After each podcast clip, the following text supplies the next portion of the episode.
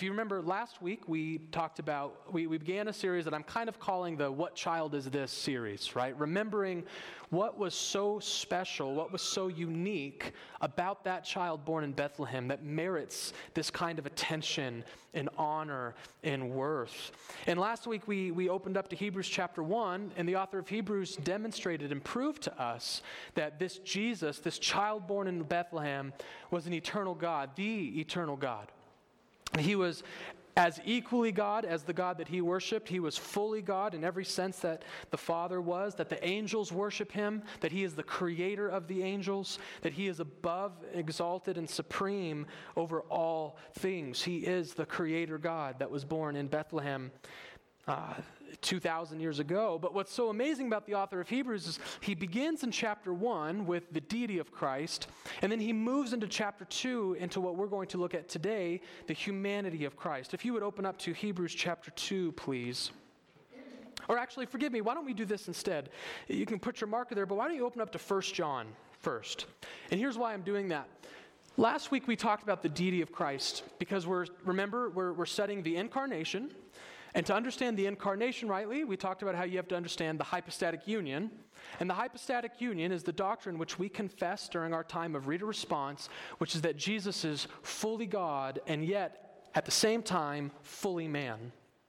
And last week we opened up to Hebrews 1 and we saw the first part of that, the fully God. We, we established from Hebrews 1 that Jesus is, in fact, fully God. But the reason that sermon can be so compelling and gripping is because in the day and age and the culture that we live in, the deity of Christ is the thing that we have to try to prove. It's the thing we have to try to wrap our heads around. We, in other words, we live in a day and age where it's really easy to believe that a man, a, a human being named Jesus Christ, was born in Bethlehem and died on a Roman cross. That's easy to believe. Most atheists believe that, Muslims believe that, Christians believe that a man named Jesus was born of Bethlehem, yet was from Nazareth and was killed by, by Jews and Romans alike on a cross. The humanity of Christ is easy to understand. We're humans, so is Jesus. And in our culture, what then we have to try to prove is well, this Jesus was more than just a man, he was also God. That, that, that's the debate of our day and age. That's what Muslims and, and secular skeptics and atheists need convincing of. But believe it or not, there was a time in the history of the church when the deity of Christ was the no brainer, and it was the humanity of Christ that was rejected. And, we see this in, early church history. This was a heresy that was uh, rejected by the church called Docetism. Docetism. And the Docetists were people who rejected the humanity of Christ. They believed that, that that body that you saw and that person you heard talking was just like a phantom, or what we would think of nowadays as like some kind of holographic image or some spiritual uh, looking alike of a human flesh, but that he didn't truly have a physical, real body, that he, was, he wasn't a man in any way, shape, or form. He was only God. And Docetism was, was sort of creeping in at the end of the apostolic age, and it grew so much that it eventually became one of the foundational doctrines of the, the greatest opponent to Christianity in the first two centuries, which was known as, first three centuries really, known as Gnosticism. And the Gnostics had a lot of bizarre beliefs, but one of their beliefs was that this physical world is bad, like the nature's corrupted, physical stuff is corrupted, human beings are corrupted.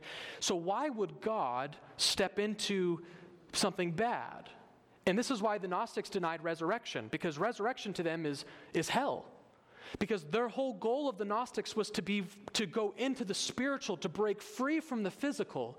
And then here comes Paul saying, by the way, when you die, you're going to one day be re-resurrected into the physical again. And the Gnostics are thinking, that's what we're trying to get out of. So, Docetism led to this very low view of creation, this very low view of humanity and, and the physical realm. And so, it was beyond comprehension to think of this glorious, wonderful man named Jesus being a human being. And, and, and, we can see how it started to creep into the church because it comes up specifically in John's epistle. So, uh, First John is written by the same man who wrote the Gospel of John. And, and notice what he says in First John chapter 4, verse 2.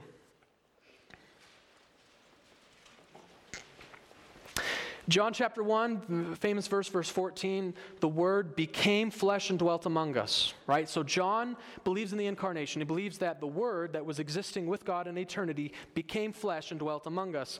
And so notice what John says as he's writing to a, dis- a, dispersed amount of Christians, different churches collectively. And he says, in, beginning in chapter 4, verse 2, By this you know the Spirit of God.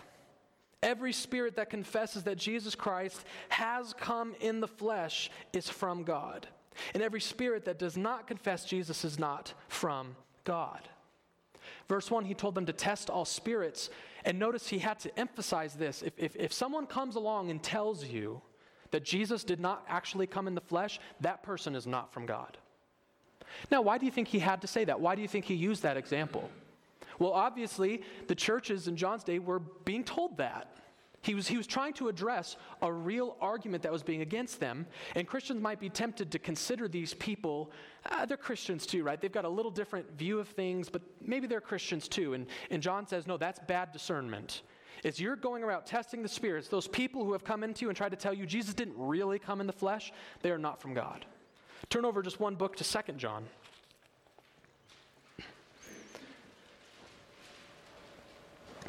2 John, verse 7. For many deceivers have gone out into the world, those who do not confess the coming of Jesus Christ in the flesh. Such a one is the deceiver and the antichrist. Right, the church makes a, a big deal about antichrist doctrines, uh, but you want to know who is an antichrist? Uh, First John says many have already come. There are many antichrists. There's not a antichrist. There's many antichrists, and anyone who would deny Jesus' humanity is an antichrist. They are deceivers. They are false spirits. They are not from God. They are antichrist. But I bring those two verses up so that we understand that what might seem obvious to us was, has not always been so obvious to people that this miraculous, supernatural person named Jesus would also rightly be called a human being. And so, Hebrews, as he first argues for the deity of Christ, you can turn back now to Hebrews chapter 2. We are now going to look at Hebrews chapter 2 and see that Jesus was not just God, but Jesus was also fully 100% man. Jesus was a human being. And what's amazing about this text in Hebrews chapter 2, we're going to be looking at verses 14 through 18. Just to give you the, the outline of the sermon briefly, what this, what this is going to tell us is not just that the incarnation happened. We're going to see that the incarnation happened, that Jesus became a man, but it's also going to tell us why. Jesus became a man and why he did that. So if you begin with me in verse 14, we will read through the end of the chapter. I ask you to follow along, for these are the very words of God. Since therefore the children share in flesh and blood, he himself likewise partook of the same things, that through death he might destroy the one who has the power of death, that is, the devil, and deliver all those who through fear of death were subject to lifelong slavery. For surely it is not angels that he helps, but he helps the offspring of Abraham. Therefore, he had to be made like his brothers in every respect so that he might become a merciful and faithful high priest in the service of God, to make propitiation for the sins of the people. For because he himself has suffered when tempted, he is able to help those who are being tempted. It, it's not difficult if you read a little bit more in the context. We didn't have time to cover the whole chapter. That the He in verse 14 is most assuredly referring to Jesus, to God the Son. And really, the entire chapter of Hebrews 2 uh, is all about the incarnation. For time's sake, we didn't have time to cover the entire chapter, but you can read the whole thing for a, a, wonderful exposition and proof of the humanity of Christ. And, and he's continuing this thought we looked at last week, where he's the author of Hebrews is sort of comparing Jesus to the angels and showing us how he's superior. But then he says early on in this chapter, where we didn't read, but Jesus was not only superior to the angels, but for a time he was made lower than them. And now he's explaining what that means that he was made lower. And he quotes from Psalm chapter 8, where it was prophesied that the Messiah would be made lower than the angels. The incarnation is essentially where Jesus, who is supreme and exalted above all the angels, for a time being was made lower than the angels. And so he continues in that comparison. And in verse 14, he tells us very explicitly that Jesus Christ, unlike the Docetist theology, truly became a man. He says in verse 14 that since therefore the children share in flesh and blood, he himself likewise partook of these same things. The children that God gave him, what he quotes earlier in this text, the children of God, the people of God, God's creation, his created people, they have this one thing in common. Their, part of their humanity comes with this flesh and blood deal, comes with this body. And the text tells us that since the children share in this, Jesus Christ himself shared in this as well. And that's why the text earlier calls him brother. And in uh, our song, one of our songs we sang today, we refer to God our Father, Christ our brother. And in our, our reader response, it referred to Christ our God, yet, or God our Father, Christ our brother. That's why we call Jesus brother, and it's not, a, and it's not an offense. It's not, it's not sort of, you know, putting him down. He wanted to be considered a brother with us. He is our eldest brother. He is our holy brother. Jesus became our brother in humanity. Since the children share in flesh and blood, he, our brother, likewise partook of these same things. Verse 14 is as clear as can be. Jesus was not a projection, he was not a spiritual apparition. Jesus was a real, physical human being. He partook of the flesh and blood. Just as John 1 says, the word became flesh. But we have to understand something really, really important here. And this, this might sound like um, uh, nitpicking, but I assure you it's not. Flesh and blood was just a phrase that covered all of humanity it wasn't just a phrase for, for just literally like blood cells and bone. It, it, represented all of humanity. And that's why the author actually makes it this very specific. Remember, look at verse 17 for a moment. He says, Therefore, he had to be made like his brothers in every respect. In every way, he had to be made like us. What does this mean? That he took on flesh and blood, he partook of flesh and blood, he was made like us in every way. We have to understand that Jesus, being a human, means more than just having a body if I were to take a buy, you know, they make those gorilla suits people wear Halloween and stuff. If I were to put on a gorilla suit, that wouldn't make me a gorilla. I would look like a gorilla, but I wouldn't I wouldn't be a gorilla. The incarnation is not God wearing a costume. Right? It's not like pouring water into a cup where Jesus was like, I want to come to earth, so I'll just zip up this human suit. Could you someone get my zipper for me? Right? It, there was more than just a physical body here, although obviously the physical body was part of it. But what this phrase is representing and what we see throughout the scripture is that Jesus took on a full humanity. He, he took on a human nature. He took on a human personhood, not just a human body. What, what, do I mean by that? Well, let's just begin with the body. He took a flesh and blood. Jesus had a physical body. We see that all throughout the scriptures. The fact that Jesus was born, Right? You realize that, you know, when you began, you began as a, a fertilized egg. You were fully human at that point. Jesus one time was looked just like that. Jesus was a baby. Jesus was a teenager. Jesus was a young adult. Jesus was a grown man. Jesus had a physical body that could actually be conceived and born and grow. His bones and his muscle had to grow and multiply just like you. He had a real physical human body capable of being born. We see also that Jesus was hungry. He ate with people, he dined with people. It wasn't like Casper the Friendly Ghost, where when the ghosts eat, all the food falls to the floor. Right? He had a real physical body that got hungry and tired and needed sustenance, needed to be refueled. Jesus was capable of being exhausted, of being worn out. But above all, uh, the most important thing, which we're going to get to in a minute about his body, is he died. His body was, he could bleed, he could be cut, he could be touched, he could be harmed, he could be hurt. So we see that Jesus had a, a real physical body, but the Bible is more specific than that, that he actually had more than just that. For example, in Luke chapter 2, it tells us that Jesus, when he was a child, grew in wisdom and maturity. How does an omniscient God who knows all things grow in wisdom? That's because Jesus was more than the omniscient God who knows all things. He also took on a human mind that had to learn. Jesus had an actual human mind that learned and grew in wisdom.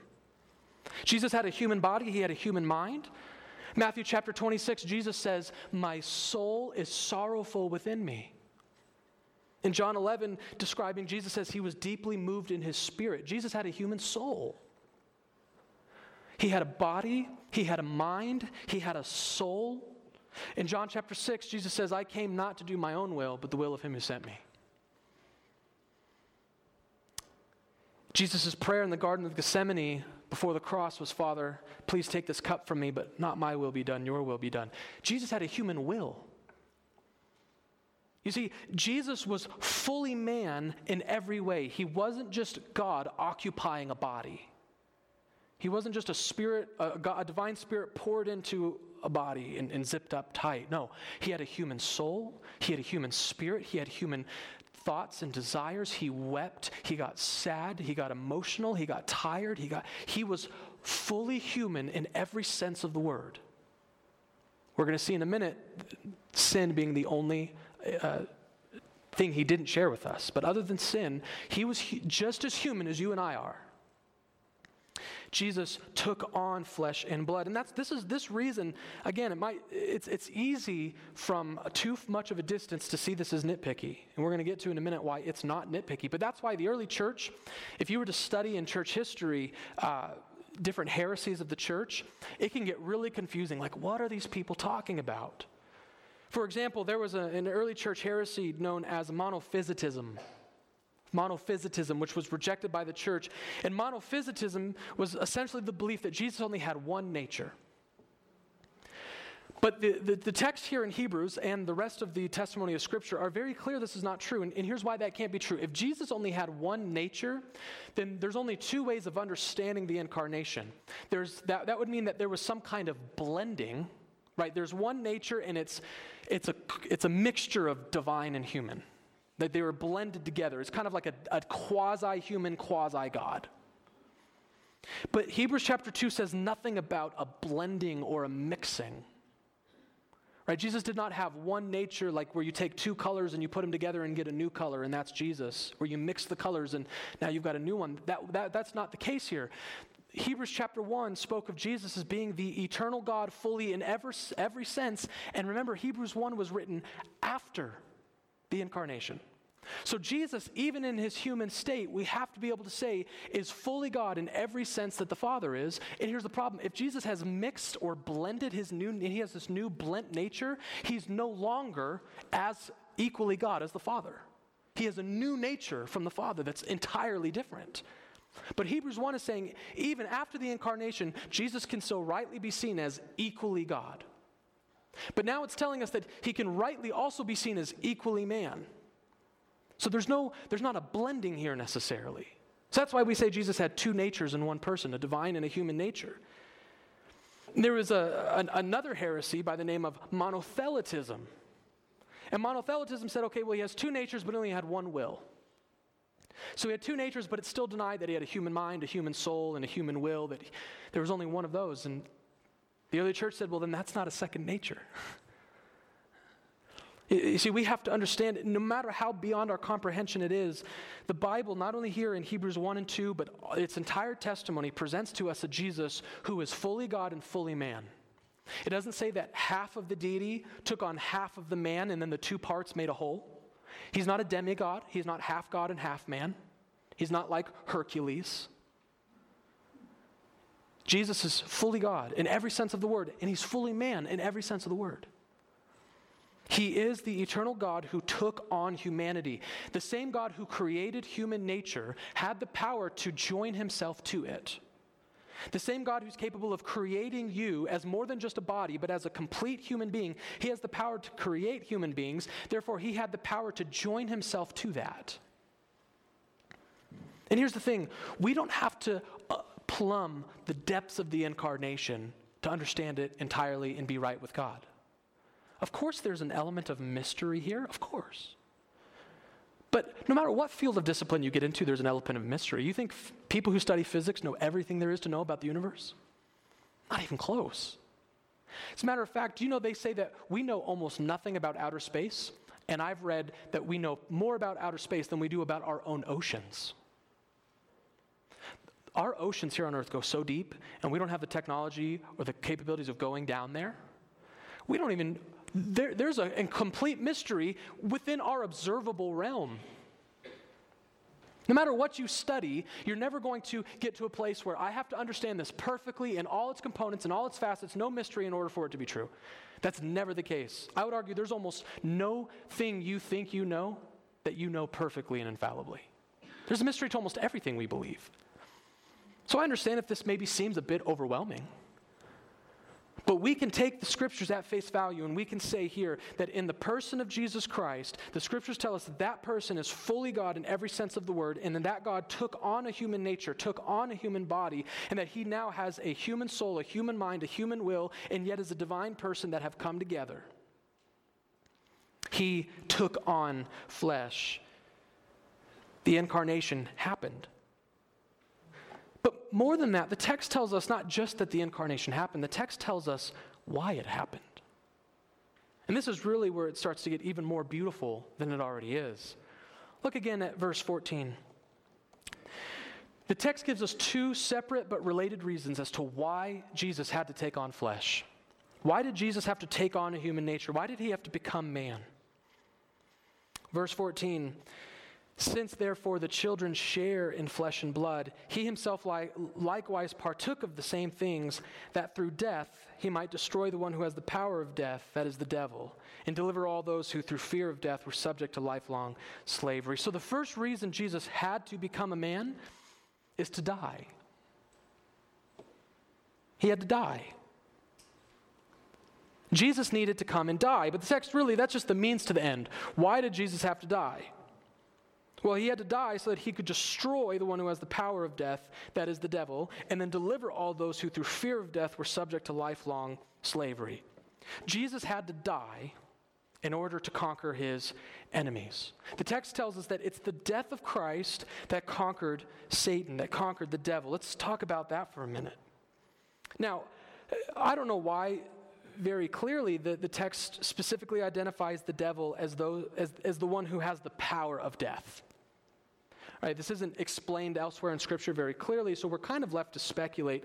Um, but it's, it's not hard to get there. I mean, Satan has a remarkably intimate relationship with sin and death that no other creature has, as he is the one who tempted us and helped plunge us into sin and death. In that sense, he's sort of the, the, the, author of it. Satan is the one, the ultimate enemy of God, who, who through him and his legions are, are trying to lead God's people, trying to lead people on earth into sin, into death. He has an incredible power there. But I think this is a reference to Satan as the accuser.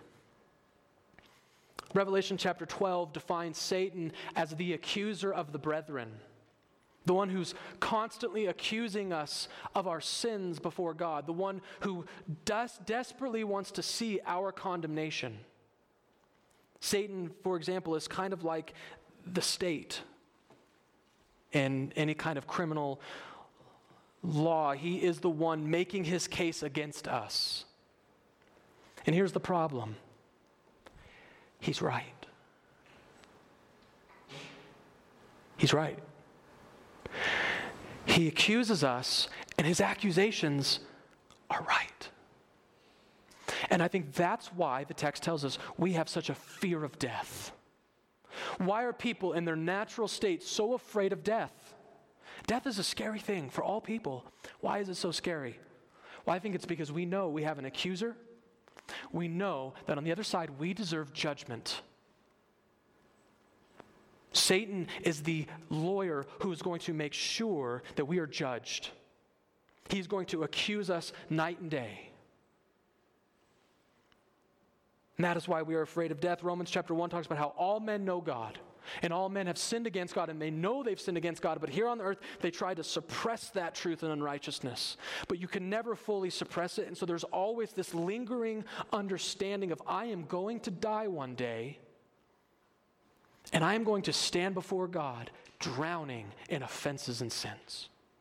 And Satan will be there to make sure God hears those accusations.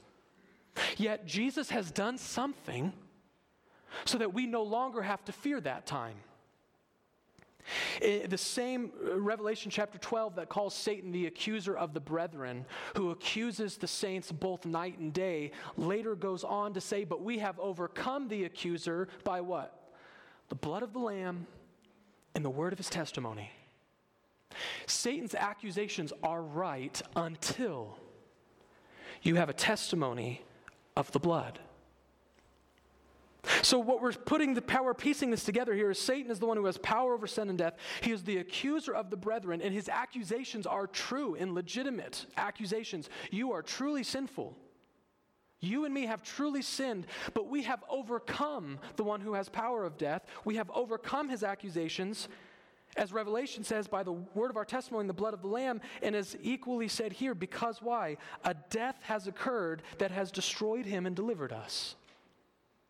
We are no longer afraid of death. We are no longer afraid of judgment. We are no longer afraid of his accusations because a death has occurred. One of my favorite songs ever is Before the Throne of God Above. And one of my favorite lines is there is when Satan tempts me to despair and tells me of the guilt within, the accuser of the brethren, the one who had power over sin and death is tempting me to despair. He's accusing me of all my sin. But then upward I look and see him there who made an end to all my sin. The death of Christ has delivered us, it has freed us from the accuser and from all of his judgments. So the people of God do not have to fear death. We don't have to fear judgment because of the incarnation and specifically because of the death of Christ. And isn't that an amazing thing? I mean, the text tells us that Satan was the one who held the power of death. But what was, so Satan is the one who holds the power of death. But what was the instrument God used to destroy him? What does the text say? What was God's weapon of choice? Jesus came to destroy the works of the devil. That's what the text tells us. And that's what the Bible tells us. And here it tells us that Jesus has, the one who has power of sin and death, Jesus destroyed him. He came to destroy the one who has the power of death. Jesus came and destroyed the devil. And how does the text say he did that? By dying. Satan's greatest weapon is death. And Jesus wrestled it from his hands and used it against him. Satan is the one who has power over death. Satan is the one who ultimately played a role in killing Jesus. And he probably thought that was his greatest victory, right? What, what greater moment of triumph has Satan ever had that the greatest moment in all of Satan's evil schemes was the moment that he was able to work on earth and help wicked, evil men destroy the Son of God. The one who has power of death had the power to destroy the Son of God, or so he thought. But then Jesus resurrected from the dead. And that in turn destroyed Satan. One commentator said this Death was the instrument Christ used to bring Satan to naught and a more unlikely weapon cannot be imagined. That the death of Christ should have appeared to the author of Hebrews and to Christians generally as an instrument of world shaking victory is absolutely astonishing. Satan's weapon, death, was therefore wrested from him and used as the instrument of Satan's own destruction. And just as David took Goliath's own sword and cut off the giant's own head with it, David's greater son took Satan's weapon, death, and destroyed him with it. Jesus conquered Satan by dying. What seemed was the moment of Jesus' defeat, what seemed like the moment of Jesus' failure, was actually his greatest moment of victory against Satan. And turn, we see this crystal clear. Turn to the book of Colossians. I love the, the way Paul wrote this in Colossians.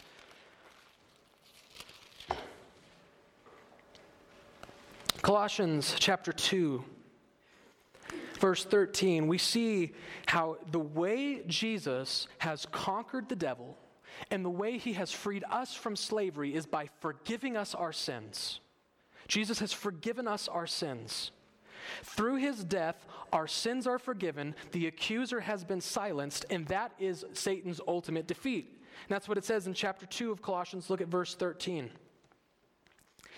And you who were, or forgive me, and you who were dead in your trespasses and the uncircumcision of your flesh, God made alive together with him, having forgiven us all our trespasses by canceling the record of debt that stood against us with its legal demands. This he set aside, nailing it to the cross. So we were sinners, we deserved judgment, and God has dealt with our sin by nailing it to the cross with Christ. So our sins have been forgiven. Now, what, what does Paul say is the consequence now of a people whose sins have been forgiven? Verse 15 He disarmed the rulers and authorities and put them to open shame by triumphing over them in Him. And if you look at your Bible, may even have a footnote over that phrase, rulers and authorities. This is a phrase that's almost always used to describe demons. Jesus, now it, it, maybe includes the Jewish enemies and the Roman enemies, uh, that might be part of it. But what is crystal clear is that Satan and his legions were conquered the moment our sins were forgiven. Jesus came to forgive us our sins, and when our sins are forgiven, the enemy is destroyed, and we are released from the fear of slavery. And here's how it all ties back to the incarnation there was only one way that the justice of God could rightly deal with our sins.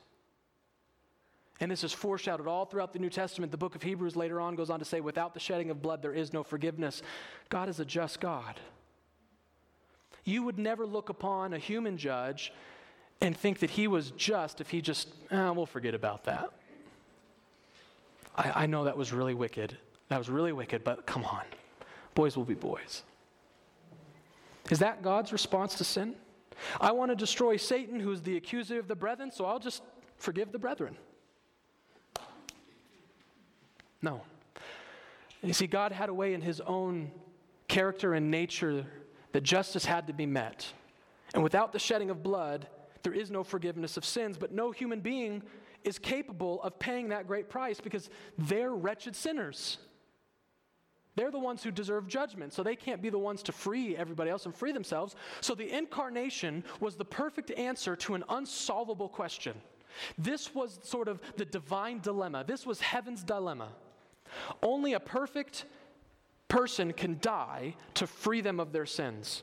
God's the only perfect person left, but here's a problem God can't die. So, what did the incarnation do? It made God, to make up a word, dieable. the incarnation, Jesus, the very God, equal with the Father, taking on human flesh, we now have a perfect God man who's capable of death. God can now taste death. And so, because of the incarnation, Jesus was able to actually die, actually shed his blood. And because of his shed blood, we have been forgiven our sins and released. That's why the incarnation matters so much. Because without the incarnation, we are dead in our sins, and the accusations of our great accuser stand. Jesus was made like us so that he could die. But the text also tells us that Jesus was made like us so that he could intercede. Look at verse 17.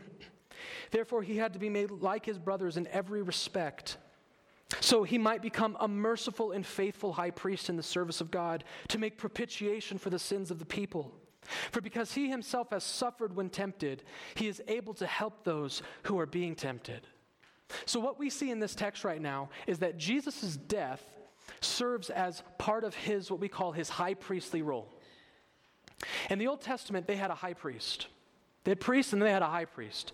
And the high priest was the one who acted as that middleman between sinful people and a holy God. And the high priest was the only one who was allowed to go into the Holy of Holies, and he was the one who was to offer a blood sacrifice on behalf of the sins of the people.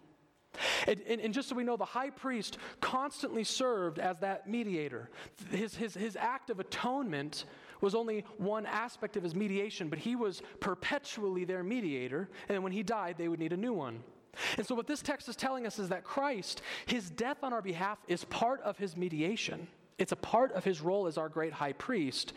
But it's not, it's not as if that's the only way in which he's a priest. Christ has to constantly live on our behalf. He has to constantly apply the, the, the benefits of his crucifixion. In the same way that the priest had to constantly live on behalf of the people, when he died, they elected a new one, there was constantly a priest. We needed to have a priest who was constantly mediating between us and God. So that we don't just go to the throne of God covered in the blood of Christ, we go with Christ Himself. He still stands in that gap constantly for us, silencing our accuser. And the text tells us in order for him to be our perpetual high priest, our continuous high priest, well, one, that's why he had to resurrect. That's why he has to be a living God still. Not, he's not in the grave anymore. He resurrected. But it tells us that this is why he had to become fully man. Because if he's going to stand on our behalf, if he's going to stand on behalf of humans, he has to actually know what humanity is. He has to actually be one of us. He can't just be similar. He can't just look like us, he has to actually be us. So that's why the text says he was made like his brothers in every respect so that he might be a merciful and faithful high priest. For because he himself has suffered when tempted, he is able to help those who are being tempted. This text is telling us that Jesus experienced the sufferings and the difficulties of your humanity so that when we turn to our great high priest in heaven, we can confidently hear him say, I understand, child. Your heartbreak, I know. Your frailties, I understand. Your weaknesses, I felt them. Look at what he says in chapter 4. This, this, this, this theme of Jesus being the high priest is all throughout the book of Hebrews. The whole book of Hebrews essentially boils down to Jesus as our great high priest. Look at what he says in chapter 4, verses 14 through 16. Since then, we have a great high priest who has passed through the heavens, Jesus, the Son of God. Let us hold fast our confession, for we do not have a high priest who is unable to sympathize with our weaknesses, but one who in every respect has been tempted as we are, yet without sin. And it's on that basis, verse 16, let us then draw with confidence to the throne of grace, that we may receive mercy and find grace to help in time of need. You see, verse 16 is the answer to that question of the fear of death. We are no longer slaves to the fear of death, but we come to the throne of God with full confidence. And why do, do, why do we do that? Because we have a high priest who has been made like us in every way. He can sympathize with all of our weaknesses and difficulties, and he was able to do that because he became us. Staying in the book of Hebrews, turn to uh, Hebrews chapter 7.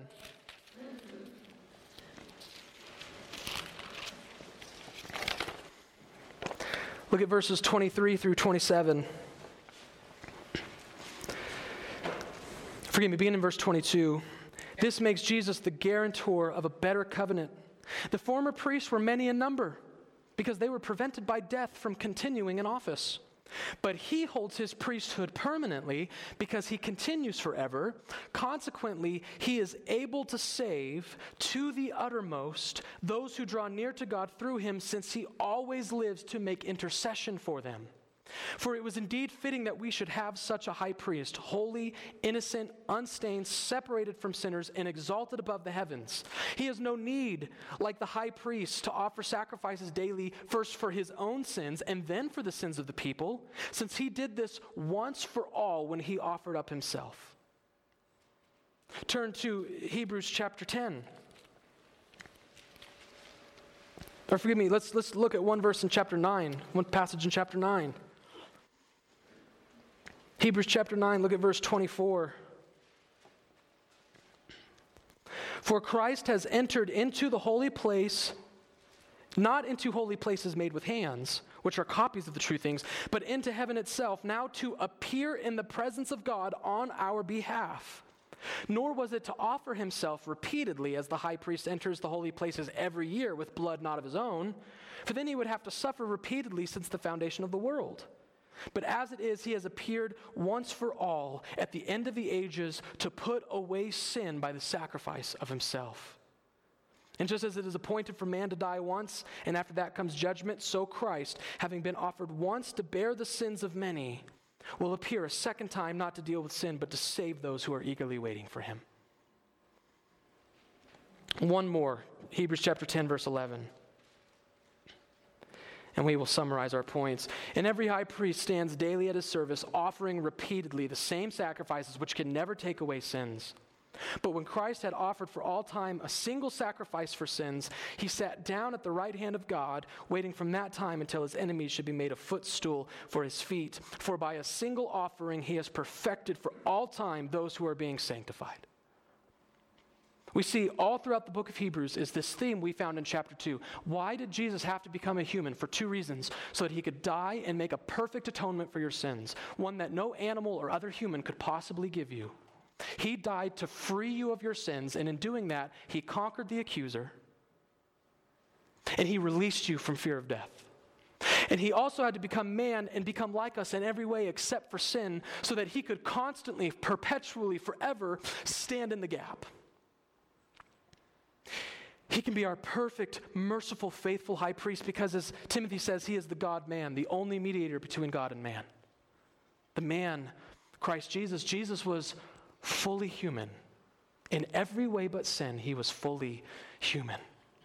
And that actually transitions us perfectly well into communion.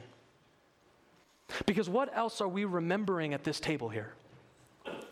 We're remembering that the God we serve had a real body a real humanity, one that was capable of dying to make atonement for his sins, a real humanity capable of standing in heaven between us. And I, I hope my wife doesn't mind me sharing this, but we got unfortunate news about one of her uncles last night that he's having liver failure and things don't look good for him right now. And it wasn't long before we heard this news that I found out about an old high school friend who was two years younger than me that young, healthy person had a seizure, never woke up. Tomorrow is not guaranteed. Tonight is not guaranteed. All of us know that we will die one day, and when we die, we will stand before God. And when we stand before God, the accuser will be there. And he will accuse the brethren. And it's in light of that that we need to understand that when we do that, we need a mediator. I don't want to go to court without a lawyer. I don't want to stand before the throne room of heaven knowing I'm guilty without a representative. That's what the incarnation allows. The incarnation allows a forgiveness of sin and it allows us to die one day and stand before God in confidence, not in fear. And why is there confidence? Because we don't approach the throne alone. We approach it with a mediator who says, She is mine. He is mine. I have paid for his sins. I understand her weaknesses, and I forever live as the high priest on their behalf. And it is on that basis that the Father allows us eternity in his presence. Because Jesus was God which made him holy and innocent and pure and capable of offering a sacrifice that was perfect that no animal could ever make, but he was also man, capable of understanding our frailties. And this is what makes Jesus, uh, church, we have to see this is what makes him so superior to every other belief or understanding about God. You see, every other God outside of Christ sits over a world Uh, this, you read Greek and Roman literature, this was always the Greeks' problem with the pantheon of gods. This was always the Roman problem with the pantheon of gods, is their gods sat in the heavens eating grapes in total bliss. And they watched a world beneath them suffer and die, and they had no relationship to that. They just watched it happen the God of Islam, stands in the heavens and watches a world of sickness and death. And he calls people into it and he lets people suffer and he lets people die. And never once is he the kind of God who leads us into that place. He merely sends us into that place. But what we remember at the table here is that all of my weakness, all of my pain, my death, my fragility, my insecurities, my fears, my discouragements, my exhaustion. The God who put me in that place is the God who went there first. He does not call us to a life that He Himself was not willing to be burdened with. That we can confidently pray to our God and know that my weaknesses He understands, He's felt them. My discouragements and my fears, He understands, He's felt them. We worship a God who did not just call us into these storms, He walked them Himself. We have a mediator who stands in the gap, who sympathizes with our weaknesses, who paid for our sins. And he was able to do that because he was truly a human being. If the elders would please come to distribute the bread.